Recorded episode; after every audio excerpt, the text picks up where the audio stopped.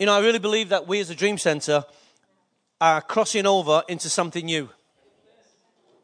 Yeah, and, we and we are arriving at a defining point in our journey. I'll just let that settle. Some of us are so familiar with what you've got, you don't know where you're going. And you don't know how to value what you've got. Some of us are on a journey. And we're arriving at a very defining point in our church. I don't believe we should be waiting for God any longer. Hello? I don't believe we should be waiting for God any longer. I believe God is telling us to get up, stand up, do what you do what you know with what you've got. Not everyone saying amen. It's time to do what you've got with what you know and what you've received. Rather than keep waiting and waiting and waiting and waiting I've not got enough. I don't know enough. Haven't received enough. You have. You've received the fullness. Don't confuse what you know with what you've received. Don't confuse what you know with what you've received. The Bible says you've received the fullness. From the fullness of Him, you have received. But do you know that fullness? No. You don't need to know all that God knows. You just need to know what you need to know. Amen. You haven't got the capacity to know all that God knows. That's why He's God. And if you knew what He knew, then you would put yourself on par with Him and say, I don't need you because I know what you know. You'll never know what God knows. But you can have a revelation of Him. That's what you must know. What you can know and what you should know or must know are two different things. You know, the Roman centurion who came to Jesus, he had compassion on his servant. And he said to Jesus, I ain't waiting any longer. I don't need to wait. I don't need you to, to come to my house before you do something. Just say the word. If you just say the word, that's enough for me. My heart will capture it. I know my servant will be healed. And when I go home, I know you'd have already been to my house. Bit like a Santa Claus, got there before you did. He got there. All he did was say his word. You know, if God speaks to you today and he says something, it's fixed. It's fixed. If he speaks, it's going to happen. When you speak, it doesn't always happen. But when he speaks, it will happen. And this centurion understood that one word from Jesus and it'll happen. Just one word. So he took him at his word and he learned to function by the breath of God. The very breath of God. One word from God can set you free. You've got to learn to gather evidence. I keep telling us this. You must gather your own evidence. What do you mean, Pastor? If I tell you God is this, you must gather your own evidence to prove it. It must become a reality in your own life. If I keep telling you God is love, but you never experience love, you've never got the evidence. What I'm saying is truth, but you don't have the evidence. True? If you are someone who's been caught in uh, adultery, and I tell you, and you are really turned up inside that you can't get forgiven, and I tell you there is one who can forgive you, but you don't listen to me, have I got the evidence that the one who can forgive forgives? Yes, because I've got forgiveness living inside me. But the person who needs it, if they don't gather their own evidence, they'll never know what the man is saying is true. And that's the trouble with many, with much of the church. We listen to truth, but we have no evidence in our own lives. We don't take to heart what's being said, and we never develop it as truth in our own lives. So it's never your truth. And then what happens is, when you're in a crisis, you try to borrow truth. But it's still not your truth. You can't borrow someone else's truth. It has to be your truth. It's your faith. But so many people come, will you pray for me? Why? Because you've got something I don't have.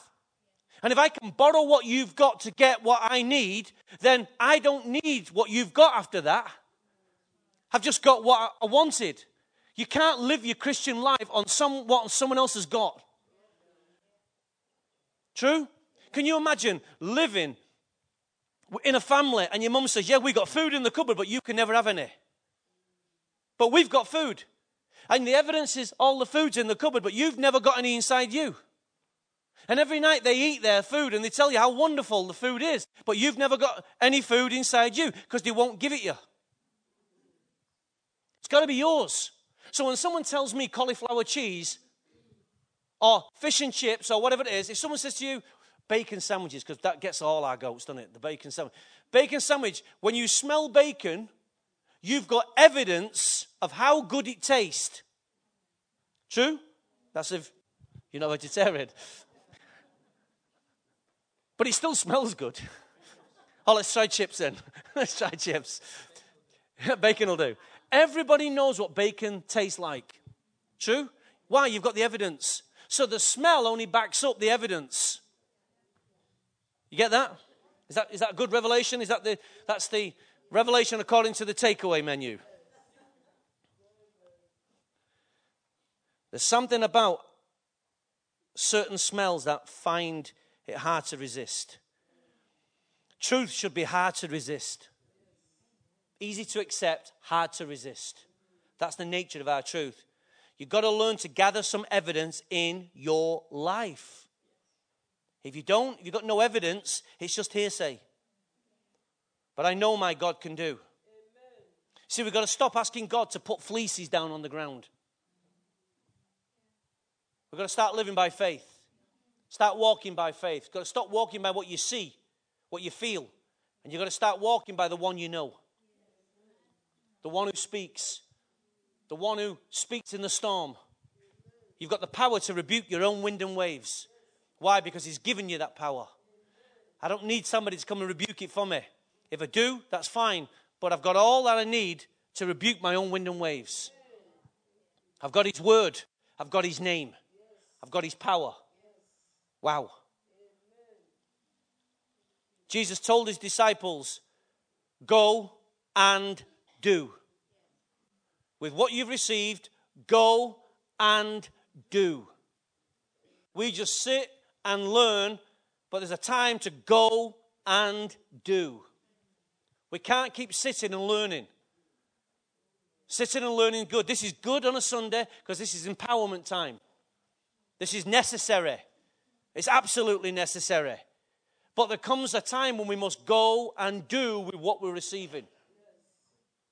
You see, if you don't, you can't take truth and you never go and do, then church is not the place for you. Church will never be the place for you. There's nothing worse than sitting, being, going somewhere where you don't want to be. How many kids go to church because the mums make them? How many husbands are sat in church because the wives force them? Millions. Millions. You'd be surprised. How many going to church because they got to, a, that's the social group? People are going to church every day for the wrong reasons. For the wrong reasons. Matthew 9 37 says, I'll, I'll go to it, I'll read it because I want you to turn to some other scriptures. Don't want to tire you out. then he said to his disciples, The harvest is plentiful, but the workers are few. Why do you suggest that Jesus said this? Because he knows people will not take him at his word. He knows there are some things that God knows that you don't know. And He tells us to pray for a need. The kingdom has a need, as it needs workers. It doesn't need sitters. It doesn't need just listeners. It needs workers. And, and Dream Center, may I politely but forcefully announce to you we are gathering a workforce. We need a workforce in the house. We don't need a listening force. We don't need a force that just listens and then resists. We need a workforce. Why? Because we're about our Father's business. And we, are, we want to see the kingdom advance. We don't just want a gospel, we want the gospel of the kingdom. We've, got the, we've received the gospel of salvation. Now we need to move into the gospel of the kingdom. Because the gospel of salvation brought us to the cross brought us through the cross. But the gospel of the kingdom is beyond the cross. Amen? The workers understand the kingdom. The workers understand and see the need of the kingdom because the kingdom has a king. Sometimes this thought came in my mind yesterday. I wonder if they call it kingdom because we've got a king and we've got dumb people. This thought came in my mind yesterday. Is it we got a king, but we've got dumb people? So it's a king dumb. No. We got a king, we haven't got dumb people. Dumb, not dumb. God has not died for a, so he could be king and we could be dumb. The only thing that's coming is the kingdom. Thy kingdom come. The only will that needs to be done is the one of the kingdom. The one of the kingdom king. Amen. So he says, pray for the harvest. Pray for the workers, should say. So many people pray for the harvest, but never consider themselves as a worker.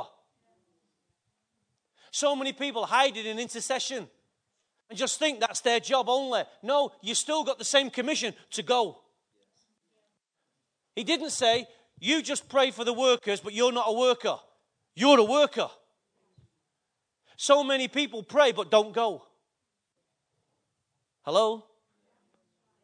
Pray for the harvest because the harvest needs workers. It didn't say just needs prayers. It didn't say just needs intercession. It does, but it needs workers. People who will go. People who will pray and go. Yeah? Not just pray and sit. Every one of us can go. Every one of us can go. You see, in, in the Second World War, we had a portion of men who stayed behind. We had the home guards.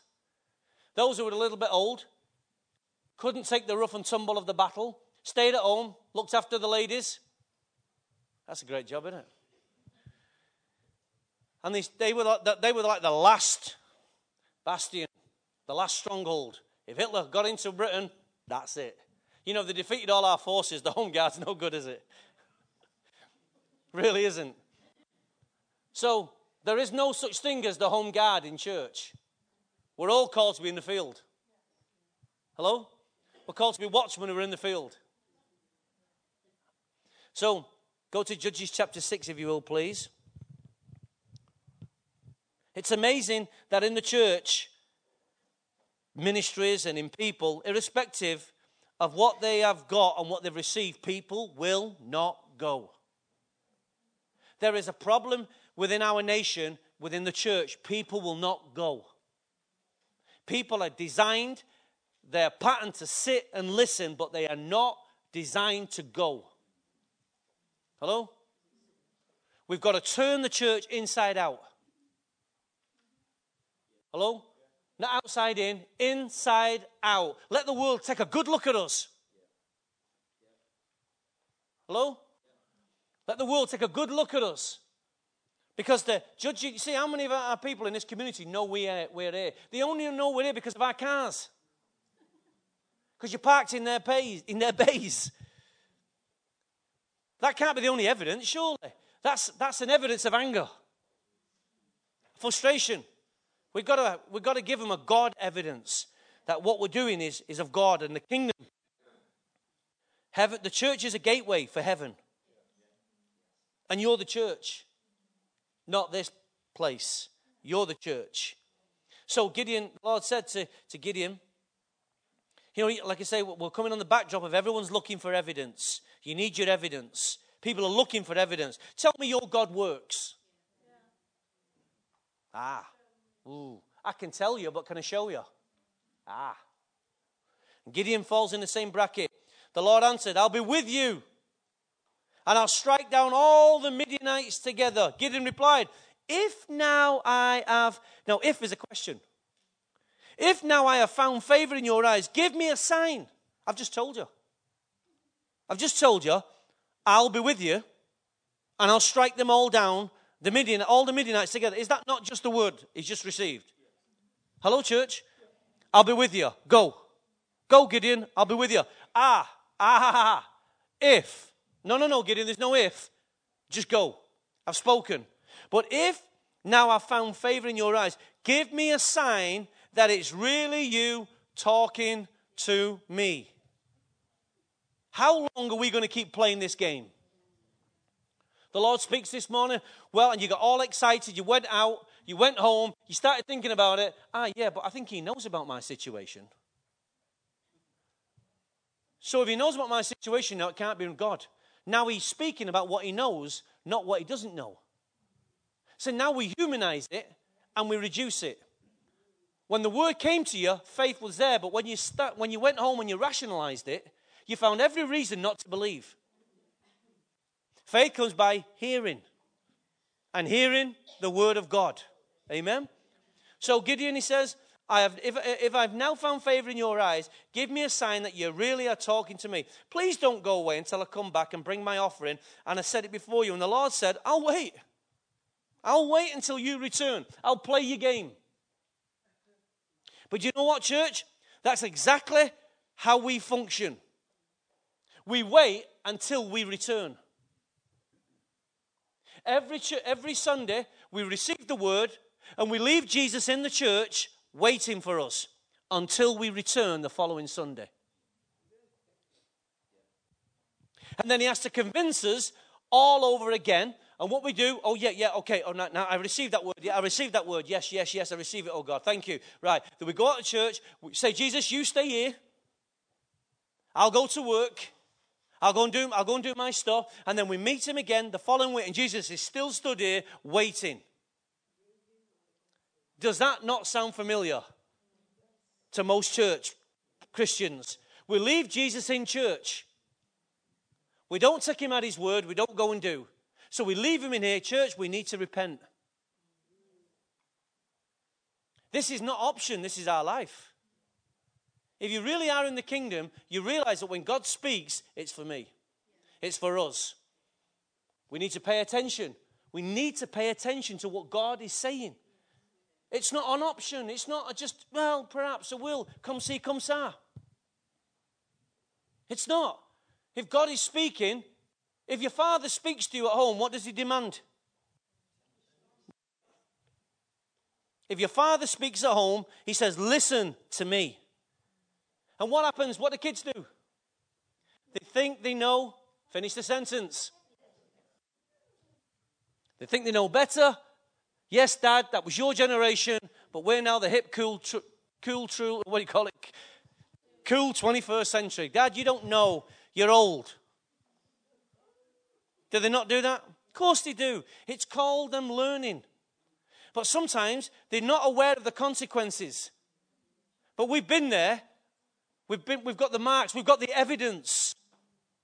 But they've not got the evidence. So they think that you're saying you just, you're against them. You don't love them anymore. They, has your kids never said that to you? Of course they have. Why? Because you was that kid once. I remember the times when I used to think, I'm going to beat my dad up. When I get older, I'm going to beat him up. It's true. It's true. One day I'm going to have you. I'm going to beat you up. I'm going to show you I'm a man as well. Thank God that day never came. The moment you do that, you've gone. The moment you'll even say that and think that, that was the mind of a child. That was the mind of a reprobate. That's not me now. Thank God for that.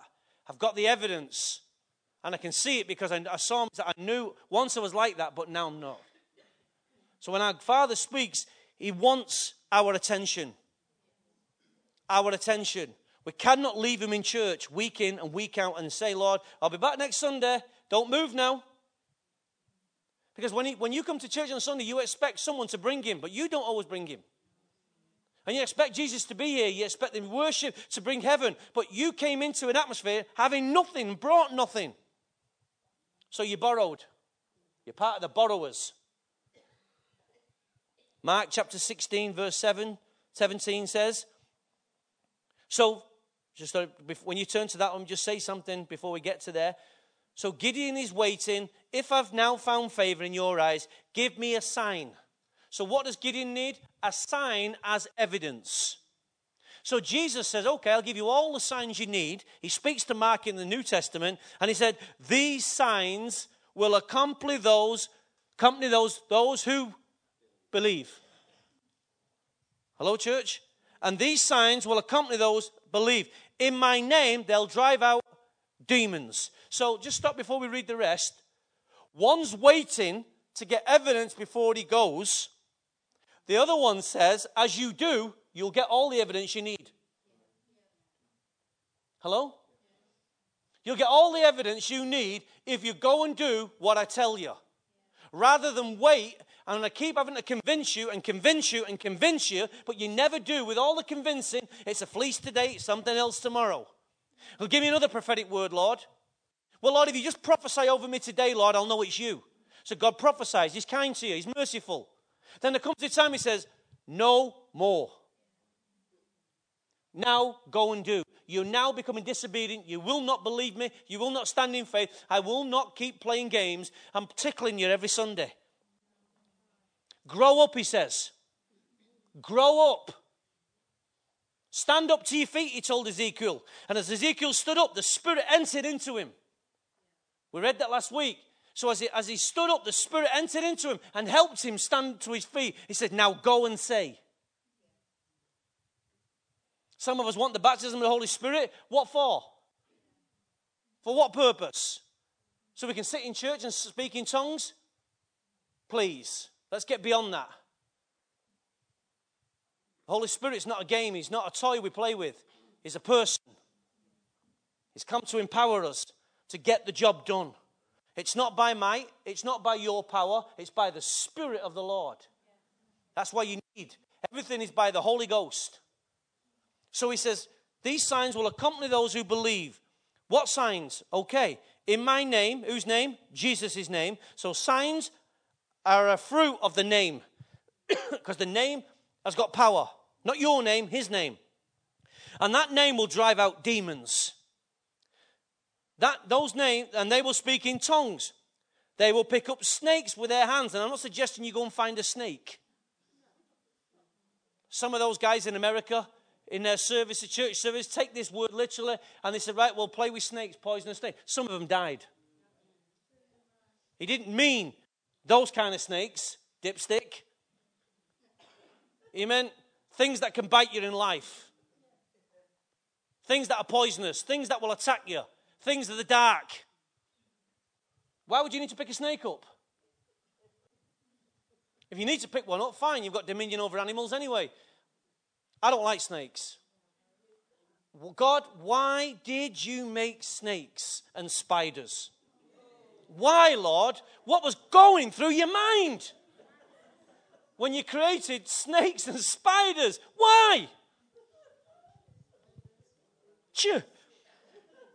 Only God knows. That's a revelation He has not yet given to me, as you can tell. For me, the best thing you can do with a spider is show it dominion. Put your foot on it. Send it to Jesus. Because he said, I will tread on scorpions. And they'll pick up snakes with their hands. And when they drink deadly poison, it will not hurt them at all. They will place their hands on sick people. And they will get well. Who's they who's going to place their hands? Us. So why don't we do it? So why do we wait for a Sunday for the pastor to do it? So last time we had everyone out praying, what did I do? Brought everyone out to pray.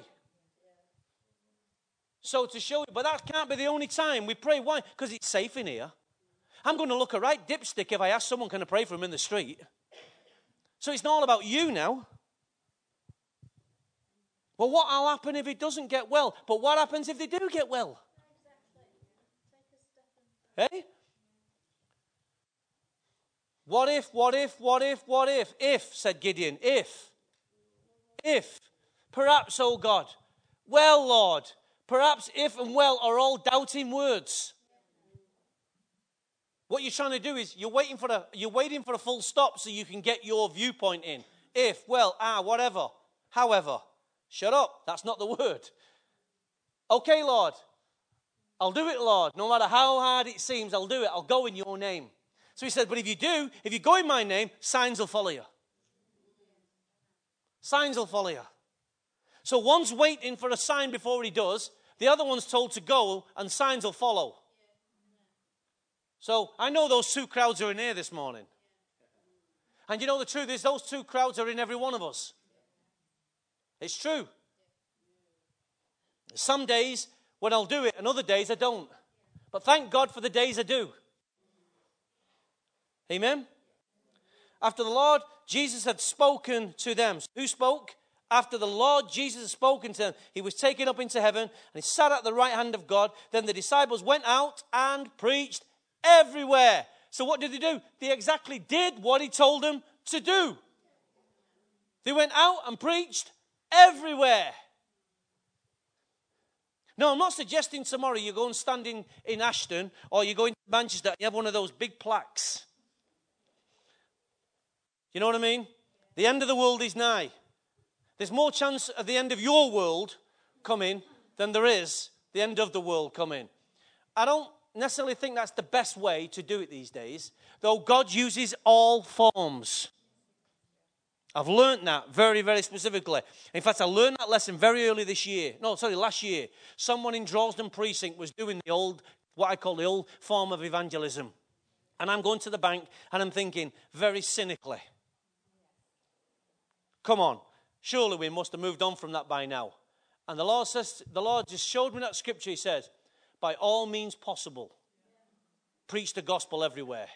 And I just thought, oh, just, I just went, Lord, sorry, I wrote him off. And as I came out the bank, he was praying for two people on the street. And I went, boy, have I just not had a whipping. He used his all means possible. What did I use? Nothing. So it's easy for me to criticize the guy who was doing something. And I, I got a rebuke from the Lord and I took it on the chin. I went, okay. Turn the other cheek. Okay. I learned a lesson. Don't criticize how someone's doing it, but I think there are better ways. I do think there are better ways. I think the best way is to befriend people. I do think the best way is to get to know people. But by all means, use what you've got. Because you might only get to talk to someone for 10 seconds. By all means possible, use everything. All means. Yeah? Use everything you've got. Throw the kitchen sink at them if you've got it. Not literally, because then you have to pray for healing. And the Lord, this is, and when the, then the disciples went out and preached everywhere, and the Lord worked with them. Listen, and confirmed his word by signs that accompanied. Is God's not a liar? God's not a liar. The one who tells you to go is the one who says, as soon as you go, I'll back you up. True? When you go to the bank for a loan and you tell the bank that you want the loan for whatever it is, you're supposed to use that money on that thing. They sanction that loan based on what you said you needed and your criteria, your, your credit rating. When Jesus gives his money, gives his power in advance, he knows it can do what it's supposed to do. And he told you to go and use it exactly how it's supposed to be used so you get the maximum result. True? He's got confidence that it'll do what it says it will do. But only the church take it and then use it for something else. Our credit rating's not very good because we don't use what's been given. You see, when you get married and you take your bride or you take your, your husband you promise that's you stood there showing what's on the tin. I promise to love you. I promise to give you all that's in my capacity to give you. You're telling the other person what she can expect or what they can expect. True? Kev, you'll understand this. I know you know this already, but you're promising this is who I am, this is what I can do, this is what I promise to be. And then she gets you, takes you home, and finds out you lied. And then she tries to bring you back, but there's no exchange. Because it's not like, you know, your statutory rights as a customer now. You can't take it back. You promised. You signed a contract. You're now liable to make good on your promise. Jesus has made good on his promise. Amen?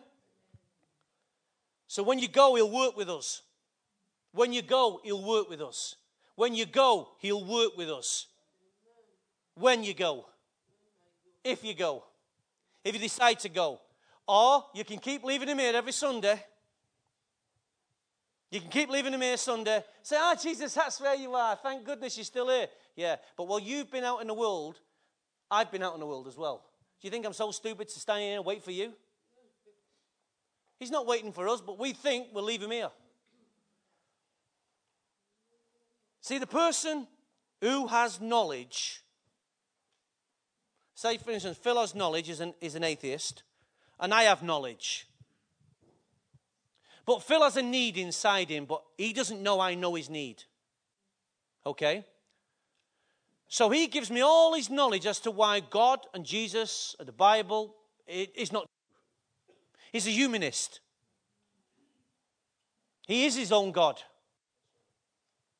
There's no room for faith, no room for any kind of faith whatsoever. He is his own God because he's humanist. Okay? So I debate with him. Guess what? All we're doing is having a debate. We're having a game of table tennis of information. Okay? But what happens if I carry power?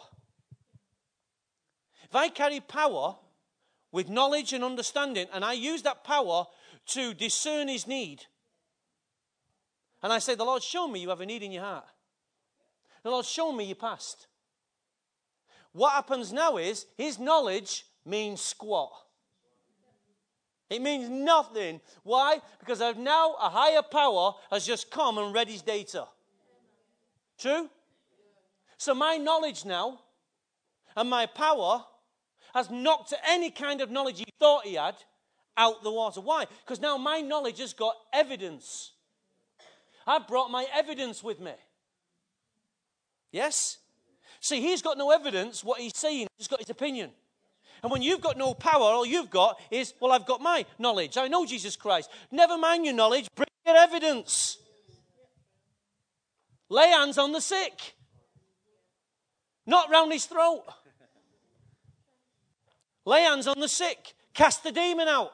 Do something. Bring your evidence. Church is all talk, talk, talk, but no power. And then we've got the other half. We're all power, power, power, and got no talk. Your gospel must be intelligent. It must have wisdom. It must show understanding. Tol- not tolerance, understanding. I'm not tolerant a humanist. I'm not tolerating, I should say, a humanist. I know it's humanism. I can see it. I understand it. So I have to bring my faith to a point with, with knowledge and understanding and wisdom. I have to present Christ to them in a very palatable way. But when the knowledge has ceased, we have to go to the power. And if I can use the spiritual gifts out in the marketplace, sometimes God says, Shut up, Tony. Just don't say anything. Just pray for them. And as you pray for them, something opens up. And as you open up, then, you, then your language is a lot easier.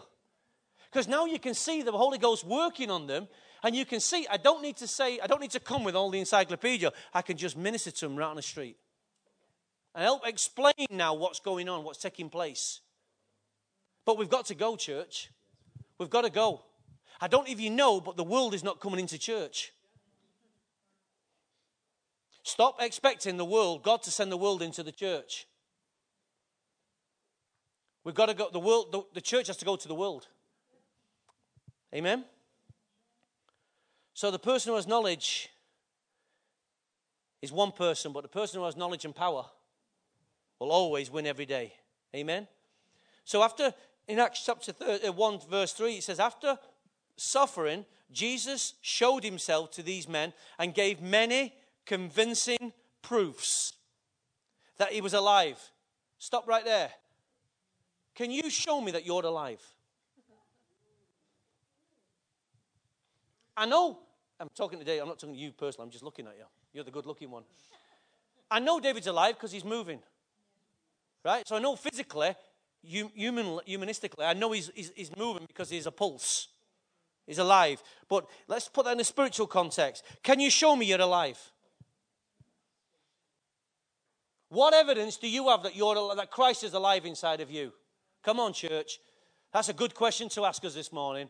What evidence do we have? Well, we all worship. No, no, I said, what evidence do you have? What evidence do you have to show anybody that Christ is alive inside you? Well, I go to church. They don't see that. So, big deal, you go to church. Even devils go to church. What evidence do you have that you are alive and Christ is alive in you? It's a fair question. It's not, a, it's not a, a, you know, an obstructive question. It's not meant to make you mad, sad, or glad, or bad. It's meant to wake you up. What evidence do I have that Christ is living inside me? Because without an evidence, no one will ever see. No one will ever want to approach me. No one, I have nothing to give anyone. Don't tell people you go to church. You're not trying to sell them church, you're trying to give them Christ. Hello? Don't sell them church. Give them Christ. Church does not save your life. Church does not change your life. Christ changes your life. You become the church. When Christ changes your life and saves your life and transforms your life, you become his church. But the building doesn't change nothing. So, what evidence do we have that Christ is alive? We're still talking about the days of heaven here on earth. The days of heaven here on earth need reality, they need evidence. We know heaven exists, but how many of us can show heaven? How many of us can walk under an open heaven? How many of us can pull down heaven in the marketplace? See, so much of what you, you have, you have blessings of God and you see the he- heavens open up over your own life, but can you give it to somebody else? The issue is can you pass it? Can you pay it forward? Wow. So he suffered, and, and, and, after he showed himself to these men, and he gave them many convincing proof that he was alive. Why? Because he once he was dead. The one who proclaimed, Once I was dead, but now I'm alive, had to give evidence. And what did he say? I'm not just alive, I'm alive for evermore. He wasn't just alive, he was alive forevermore. Now I'm alive and you're alive forevermore because we've got eternity. So I'm not just alive, I'm alive forevermore. You kill me once, I still rise on the other, on the other end. There's a good chance I could rise this end. But I still rise. You can't kill me. I'm indestructible. Yeah, you can kill the flesh, but you can't kill the spirit. I'll rise with him. Why? Can I prove that? I can't prove that physically, but I can show you in the word. That's something I've got to go through myself. When I get to the other side, I'll shout from the side, I'm alive! Don't put your glass on the table and try and contact me. I won't be there. Some of you don't understand what that means, you? The world needs gathered evidence, and you are the evidence. Elijah told King Ahab, Carry on eating and drinking because there's no evidence of any rain clouds in the sky. Carry on eating and drinking, do what you were doing.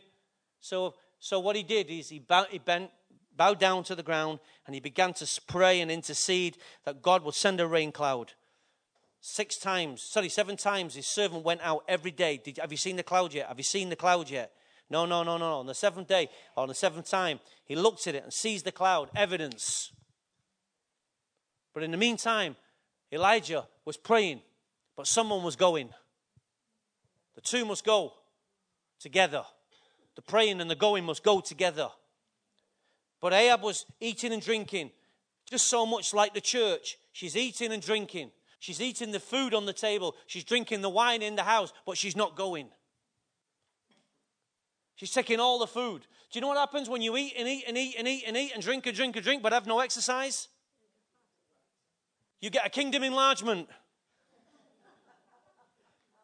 And in your old age, you shall fat and flourish. That's not what the kind of kingdom believer God wants. He doesn't want a kingdom enlargement.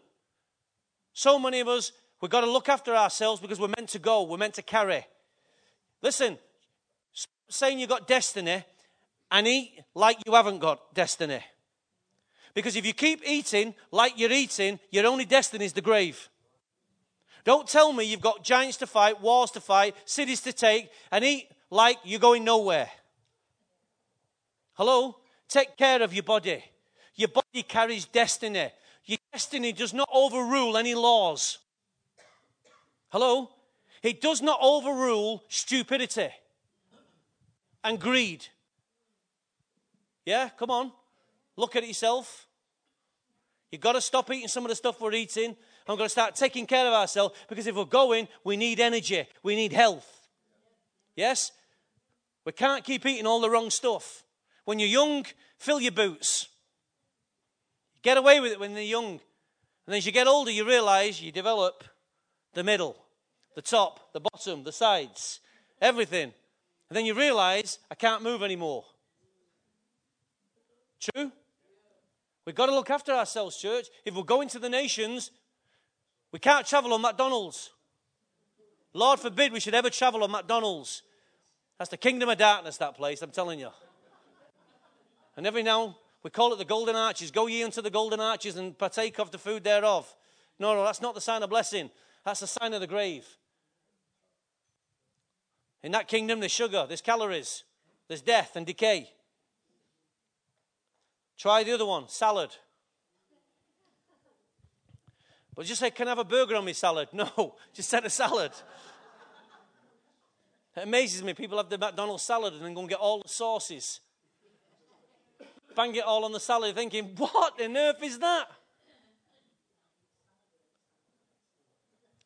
So when Ahab, so when, when Elijah first, first saw the, the, the, the the rain clouds beginning, First thing he said to him, Stop eating, stop drinking, hack, uh, uh hack up your, hitch up your chariot and run. Go, go, leave this place. And it's Exodus 3, chapter, sorry, chapter 3, verse 7. The Lord says, I've indeed seen the misery of my people in Egypt. I've heard them crying out because of their slave drivers, and I'm concerned about their suffering. So I have come down to rescue them from the hand of the Egyptians and to bring them out of the land into a good and spacious land, a flowing with milk and honey. The home of the Canaanites, Hittites, Amorites, Perizzites, Hivites, Jebusites, the Jordanites, the Gortonites, the Ashtonites, the Mancunites. And now the cry of the Israelites has reached me, and I have seen the ways, the way the Egyptians are oppressing them. God is listening to the cries of our city. God can hear the cries of people crying out under oppression. God can hear the cry of the drunkard. God can hear the cry of the battered wife. God can hear the cry of the alcoholic and the drunkard, uh, sorry, the, the drug addict. God can hear the despair of the lonely. Hello? God can hear the cry of the people who are stuck in church and going nowhere. God can feel the pain of the oppressors in our nation. God can hear it. God's hearing the cry of those who are oppressed under an Islamic regime. God's hearing the cry of the Jehovah's Witness who's, who wants a reality, but his religion can't give it him. The Mormon who's looking for something. God hears the cry of all people. They're not calling to his name, but he hears the frustration. And he says, I've heard it, they've come up before me, and I'm now going to send somebody to sort it out and deliver these people. Who does he look for? You. Not us. Not us. Not us. Why? Because us is dependent upon, well, if she does it, I'll do it. Yes? He looks for you. What did John say? I am a voice crying in the wilderness, preparing the way of the Lord. There was no us there.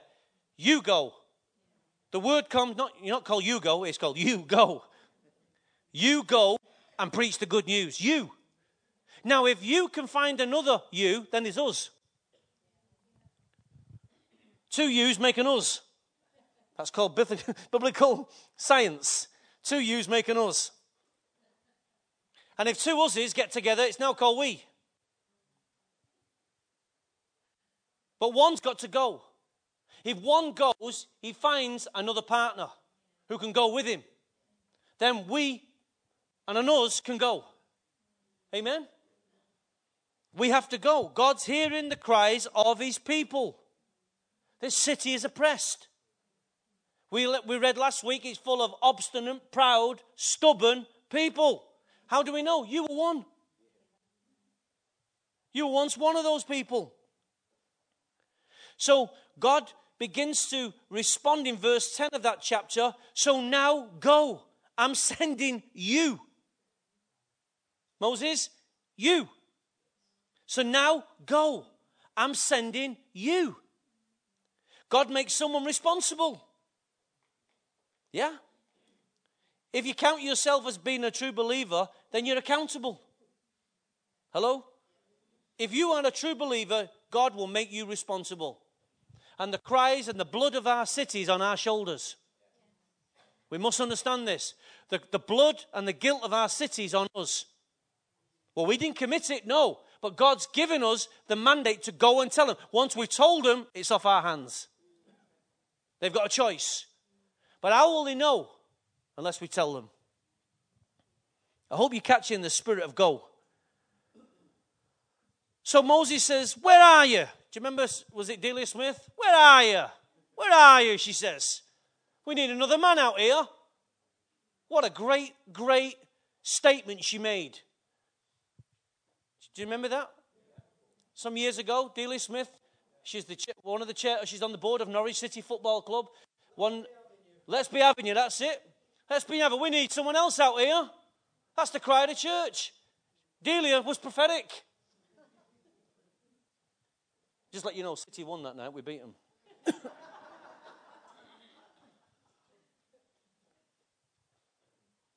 she cried, Where are you? Let's be having you. That's the same cry the church needs today. We need another man out here.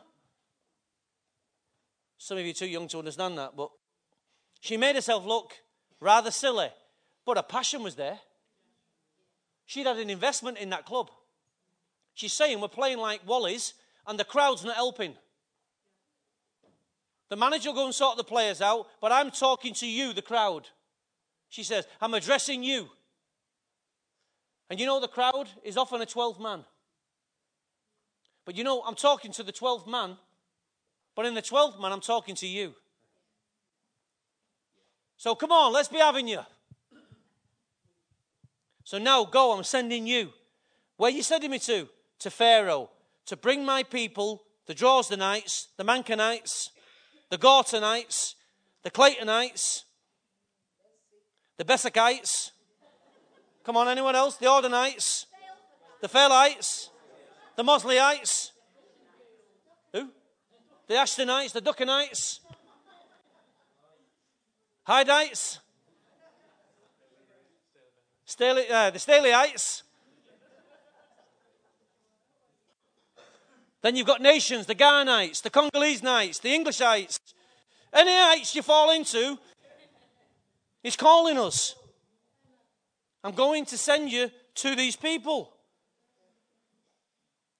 So, in 1 Corinthians 1:12 it says, "Brothers, think of what you were when you were called." In other words, when Jesus Christ appeared to you, think about what kind of reprobate you was. Think about where your life was going, where it wasn't going. Not many of you were wise. Would you agree? by human standards. Not many were influential, not many were of noble birth. But God chose the foolish things of the world to shame the wise. So the world thinks it's wise, but God chose the foolish things. So you and I are the foolish things. We're not fools, but we're the foolish things to shame the wise. Hello? You see this? He chose the lowly things. In other words, you weren't born of regal, royal inheritance. But now you become a kingdom of priests, a royal priesthood, a holy nation, a people belonging to God. God's changed your position. Though you weren't, you didn't come from royalty, He's now placed you in royalty. You're part of royalty. Amen? He chose the lowly things of this world and despised things. Not everybody likes what we say. Not everybody wants to hear what we say. Not everybody loves us. Get over it and the things that are not, to nullify the things that are, so that no one may boast before him. He's not giving you an opportunity to boast about yourself, He's giving you an opportunity to boast about what He's doing in you. So it's because that of Him that you are in Christ Jesus, who has become for us wisdom from God, that He is our righteousness, holiness, and redemption. It's wonderful to know that we don't feel qualified. It's great That's why many of us don't go because we don't feel qualified. And you're absolutely right. In your natural strength, you don't match or you don't make the grade.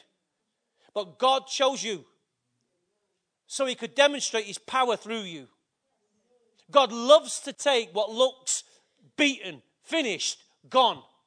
God loves to take it, breathe his life into it, and blow it into the wind to say, Right now, go, my son, see what I can do through you. Now, remember, son, when you start getting momentum, remember it's me what's doing it through you. The moment you do it for yourself and think that you belong in this world doing these things, but using my name, stealing my name, stealing my power, you're on your own, son. And you know what? People will still get saved. People will still get saved. People will still get healed, even though you're backslid doing it. Why? Because God's purpose is bigger than you. But you won't have the kingdom. You'll have signs and wonders, miracles, but you won't have the kingdom. It's a frightening thing to think that some people will settle for signs and wonders and for a great name, but they'll never have the kingdom. They'll never inherit the kingdom. That's a revelation over so many of his heads. You think when you've got Christ, you've got everything. You've got love, you've got forgiveness, you've got mercy, you've got his blessing, but you won't have the kingdom. You've got to enter the kingdom. You've got to qualify for the kingdom. Got to qualify for it. How do you qualify it? By doing what he says. That's all you've got to do. Walk with him, talk with him, do what he says. You'll qualify. You don't have to take an exam, it's called obedience. So, brothers, think about what you were before you were called. Well, If I think about what I was, I was arrogant, stuck up, stupid, ignorant, full of fear, full of fear. God's done an amazing work in my life for me to stand here and speak to you. This was never my natural ability to write the things I write, never my natural ability. Many of you can stand here and say the same things. So I boast in God, what God is doing. Why? As long as I keep doing what He says, He'll keep empowering me. The moment I step out on my own will and think, I, am smart, Lord, I'm, I do not need you, I'm better than you, God says, Go your own, son. You're on your own. You and I today, we're not together. And back to Exodus chapter 3. And God said, I'll be with you. It was his personal guarantee. His personal guarantee, Moses, that I'll be with you. Unlike Gideon, well, it's you. What do you mean if it's me? When was the last time you saw an angel? How many angels have you seen, Gideon? None. Right then. I'll be with you, he says, and this will be the sign to you that it is I who have sent you. When you have brought the people out of Egypt, see, You've got to do something first. And you worship, and, and we will worship God on the mountain. Moses said to God, Suppose I go to the Israelites and say to them, uh, The God of our fathers has sent me to you. And they ask me, What is his name? Then what shall I tell him? I think Moses was thinking a little bit smart here. He thought that he'd ask God a question that God couldn't answer. God says, That's easy. Just tell him, I am sent you. What do you mean I am? I am what I am, or I am who I am. God doesn't need long sentences. I am who I am. The great I am has sent you. There is no greater name in the old universe, galaxy, cosmos that does not know that name. Every knee shall bow, every tongue confess, every demon in hell, every dark power knows who he is. And what's he done? He's given you his name. Go in my name, that very name that every dark power recognizes. The only thing God can't do is go for you. God's done everything. He's triumphed on the cross, He's overcome death. He's done everything. All He says, go and use what I've got. You know, you have no problem if I put five pounds in your hand and says, go and use what I've just given you. You'd have no problem using it. You take the currency, you take the name on the currency, you would just go and use, would you not use it? Right. You'd see it as a benefit. But only in the church do we not take what's been given. We've got his name on it, we've got his guarantee on it. But no, no, in the church, we can't do it. So, I am who I am. He says, Go, and you'll be a sign and a wonder to the people. We've got to stop looking for signs and be the sign. Church, we've got to do it. You know, there's many signs around us. What about you being a sign and a wonder? What about you being a sign and a wonder? When you've been in work, your family, your street, you can be a sign and a wonder. You can be a sign showing that heaven is real. You can be a wonder. People, you talk to people, people wonder. People wonder, often wonder when I talk to them, what is this man? Who is it? You think, well, you're a pastor. What's that got to do with it? I'm talking to people like you every day. You're talking to people like me every day. Just be yourself. That's all you have to be. You don't have to be, you don't have to come up with this formula of how to talk. Be, show them the evidence. Ah, but I haven't got any. Right. Well, at least acknowledge it. Acknowledge you don't have the evidence. Acknowledge before your father you don't have it. Get right with the Lord. Start walking with him, and evidence will come. You, you stretch your hand out, and he'll follow you. He'll back up. I guarantee it. Some people think that we need a large church before we can become impactful in our nation. We don't. We don't. You know, yesterday I was listening to a guy, uh, listening to Pastor Philip talk about a man, he goes to Mongolia quite a lot. And Mongolia was under a communist regime. So it's a very, very powerful nation what doesn't want to accept Christianity. And this young man in his 30s had a church of 3,000 people. 3,000 people. When Pastor Philip was speaking in his church, he said to Pastor Philip, You're too advanced, you're over the people. The people can't understand what you're saying. So he kind of said to Philip, I don't want you no more. So Philip, every time went back into the nation, kept speaking to the other leaders and invited him in for a meal every now and then. And then he, he, this man comes into Philip's meeting sometime afterwards. And he sat there on the front. And after the meeting, he says, Can I have a meal with you? So Philip went, Yeah, okay. We've been here before. Let's have another meal. Okay. And he starts telling Philip, I'm a, What is it, what you've got that I don't have? Well, I told you. You told me. He said, Could you come and preach in my church tomorrow? He said, Well, you told me I'm too advanced. No, no, no, no, come and, come and speak in the church. Come and speak in the church. But over that meal, he begins to tell Pastor Philip that he's about to quit the ministry. Young lad, he's got the nation in his hand 3,000 people. He says, I don't, when I pray, it's like heaven's closed. I know none of you have felt like that. He said, when I preach, bleh. So he said, but when you preach, heaven shows up. So Pastor Philip says, Walk with Him. If you just walk with God, walk with Him. And as you walk with God, you'll lead the people. Not long after, the guy quits the ministry. He loses the ability to affect a whole nation because he would not go with the one who was telling him to go. Some people want to do, but you've got to walk with the one who's telling you to go. If you don't walk with the one that's telling you to go, what you do is futile. Church, you must walk with him. Every day you must walk with him. You must learn to speak with him. You must learn to hear his voice. You must learn to feel his breath upon your life.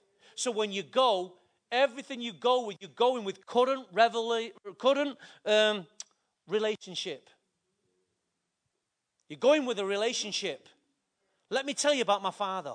Let me tell you about my dad. Let me tell you about the Savior, the one I know, People don't want to know what you know, they want to know the one who you know. Don't tell them what you know, tell them the one you know. Amen? And I'm coming to believe that God is coming to a point in our church where God is beginning to sift this church. Because not every one of you will go. Not every one of you wants to go do what you, what's in your father's heart. I understand that. Now, what someone doesn't want to do today down the line, they find a heart to do. Because I sat in church for years and didn't do anything. But some in church, it's a time to bring the years to an end. It's a time now to step up. Stop using your age. Stop using your background. Stop using your, your credentials, your lack of them, as a, an excuse and as a reason. God's saying, Stop it. I'm sick of it. Stop it. Stand to your feet. I'm the one who's calling you. And think about what you were before you were chosen. I'm the one who's going to do it in your life, not you. None of you can achieve anything in your own. But I can do it through you. All I need is a vessel. And, and someone will say, Yes, I will become that vessel. It's called an agent of change. So in Judges chapter 7, verse 1, he said, Early in the morning, early in the morning, Jerubbaal, back to Gideon again.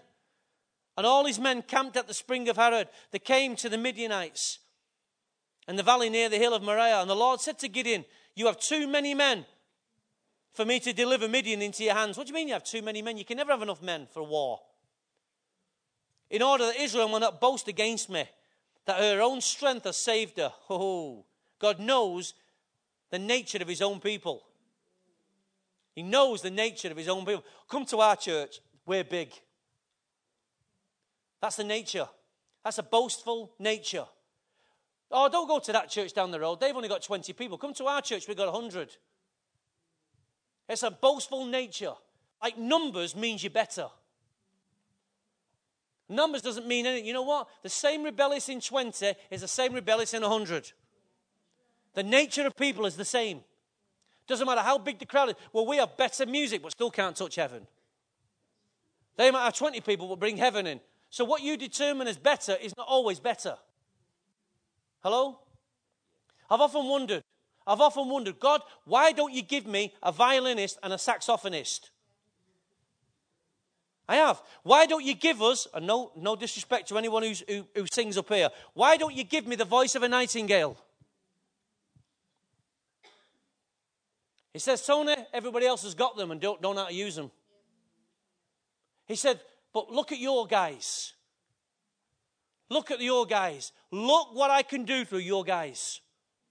If I bring the top notch professionals in, it'll change your dimension. I said, okay, Lord, just bring me one that's not perfected. But bring me a saxophonist. Bring me another guitarist. God says, you've got all that you need to do the job. I said, Well, Lord, I want a big team. I want, I want three or four guys, three or four teams. God says, Shut up, you've got the one I give you. You not think I've prayed for more musicians? You not think I want to get out of playing the guitar? I want to get out of playing the guitar. I don't want to have to play the guitar. I just want to get the microphone and, and lead. And obviously, with Pat being sick, I've had to step back into that. But the grace has been there. People say, Are you a guitar player? I'm not a guitar player. People say, What are you? I say, I'm a plonker. I plonk the guitar. When you see a good guitarist, you know what a good guitarist sounds like. And I'm not one. But guess what? We can bring heaven down with two strings. We can bring heaven down with two strings. We've got, we've got enough. We're training these young guys. These young guys are stepping in. Now we've got the next generation. We've got young Daniel coming and playing the drums. He's shown a desire. We're training people up. All the resources are already in the house. We're looking for, sometimes we look for hired help. God's got a way of sifting this thing right down because He knows our nature is to boast. And I remember being in this church many years ago when, when I first walked in, the worship, we worship the worship. And where are, all, where are all those guys today? And God stripped down the house to sugar and spice, me and Claire. We had to lead that one on. All our musicians walked out, left us over a period of time. And it left me and Claire to hold the baby. And guess what? We're still holding the baby. We've become the parents. God's given us everything we need. I thank God when God streamlined down the house, we were still here, Claire. We were still here. Thank God that God stripped us down. And for years we had no drummer. No drummer. Before that, we had old Morris. Do you ever remember old Morris? No, some of you won't remember old Morris. I know some of you guys. And Morris used to, he was in the big band. He that was the kind of drummer we had in those days. And then for years we had no drummer. And then we had a few dipsticks come along and cause us trouble. Cause us trouble in the house. And we never could get a drummer. So for years we had no drummer. And then all of a sudden, an angel comes along. Joel comes along. A fresh generation came along. And then all of a sudden, Scott rose up and wanted to play the drums. And then Nisa came up. And all of a sudden, all the resources were in the house. And God has a way of giving us what we need. And I thank God for our young people. I thank God for you because you're a joy to my heart. Because you're taking hold of the responsibilities in the house, but it's time to go with what we've got.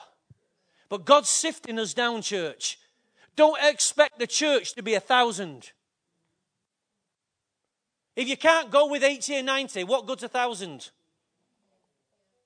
Now, if you're joining the church, please don't join to sit. Seriously, do not join to sit, join to go. Join with us.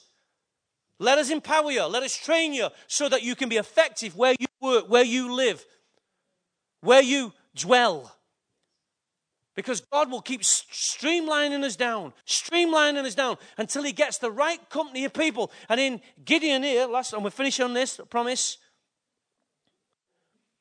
On this, he said, This one to go, and he'll go. But if I say, Oh, hang on, where have I gone? I've lost my scripture now. Take them down to the water, he said in verse 4.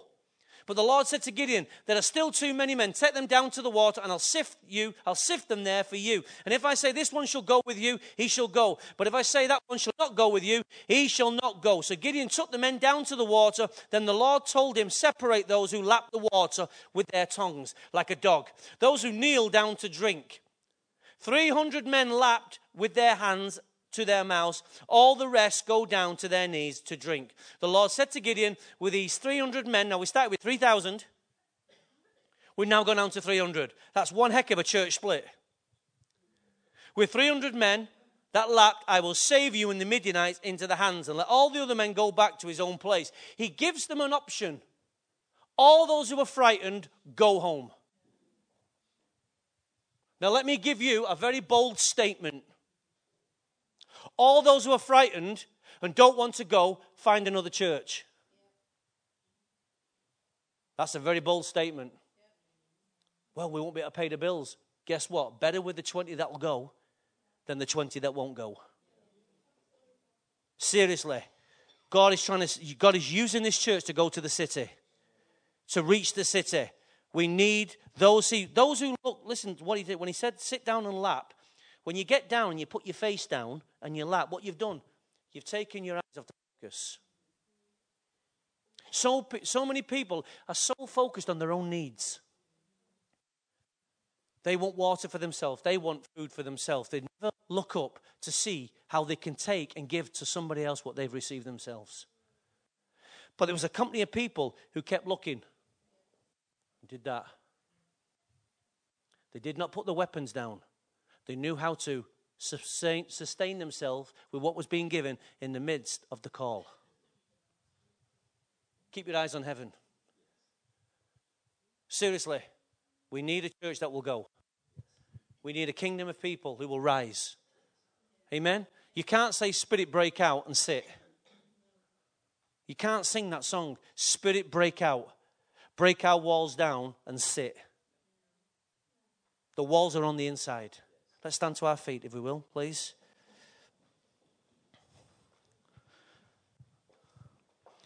Please understand, I'm not telling you to get lost. That's not what I'm saying. I'm saying you have to draw a line in the sand. If you want a church that will just feed you and feel nice, then this is not the place. Do you know, not many pastors will say that. Not many pastors will say that, and I'm not telling you to get lost. That's not what I'm saying. That's not my heart at all. What I'm saying is we need soldiers, we need servants, we need sons in the house, people who will go, rise up and go. Our greatest moment has not yet come upon us, because if it had come upon us, we're finished. For some churches, their greatest moment's been and gone. What they're doing now is just holding hands until they all pass away. But we've not even got our greatest moment yet. For some pastors, they give the right arm to have what we've got. But you know what? This is not this is not it. We've not gone yet. There's so many warriors in this room. All you need is training. You know, to arise, advance, accelerate, execute. Revival now in Manchester. Agents of change. high visibility, maximum. Everything's crying out in this church. Young people. Young people. Now, if you're young, if you're below nine, if you're below 100, you're young. So, Margaret, you still get in. As long as you can speak, you still get in. As long as you put your hand out and help people, you're still in. We don't want the gospel. Now we've got the gospel of salvation. Let's move to the gospel of the kingdom. What did the Bible say? John, Matthew, sorry, Matthew. The kingdom of God suffers violence, and violent men lay hold of it. Take it by force. Different translations in different Bibles. Hey, we are that. We will be the generation. Amen. Let's raise our hands, we will. Tonight we're really going to pray about this. Consolidate it in the spirit. Let's go with the initial prayer that Jesus told his disciples pray for workers in the harvest field. The harvest is guaranteed. The issue is the workers. Always will be the workers. It's a shame that the workers determine the size of the harvest. Always the workers. So the workforce must be addressed. It must be encouraged. It must be empowered. It must be, from time to time, rebuked.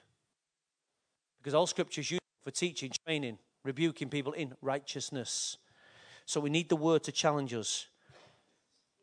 Amen. Hear the word of the Spirit today, not hear the word of the pastor. So, Father, right now, come on, stand before heaven and say, I hear the call. I'm not going to be like Gideon. I'm going to take what you're saying, Lord. I don't feel qualified, but it's not about what I feel, it's about what you're telling me. I'm nervous, Lord. God says, oh, it's okay, I can work with nerves. Just don't fear so much that it stops you from going. It's easy giving someone a piece of bread. It's easy to go and give someone some food. It's, hard, it's not hard.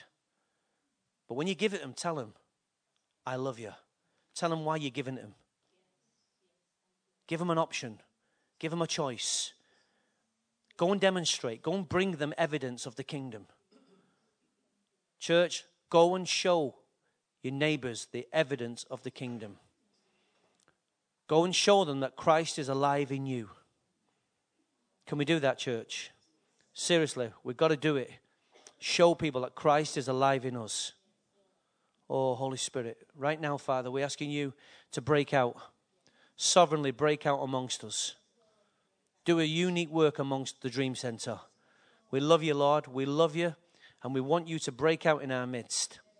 Break out in the young people, break out in the older people, Break out in every person. Break out in our children. Break out, Lord. Let everything in this, let everything has breath. Let it break out and praise the Lord. Amen. In Jesus' name. Let's go. Let's go. Let's go and do it.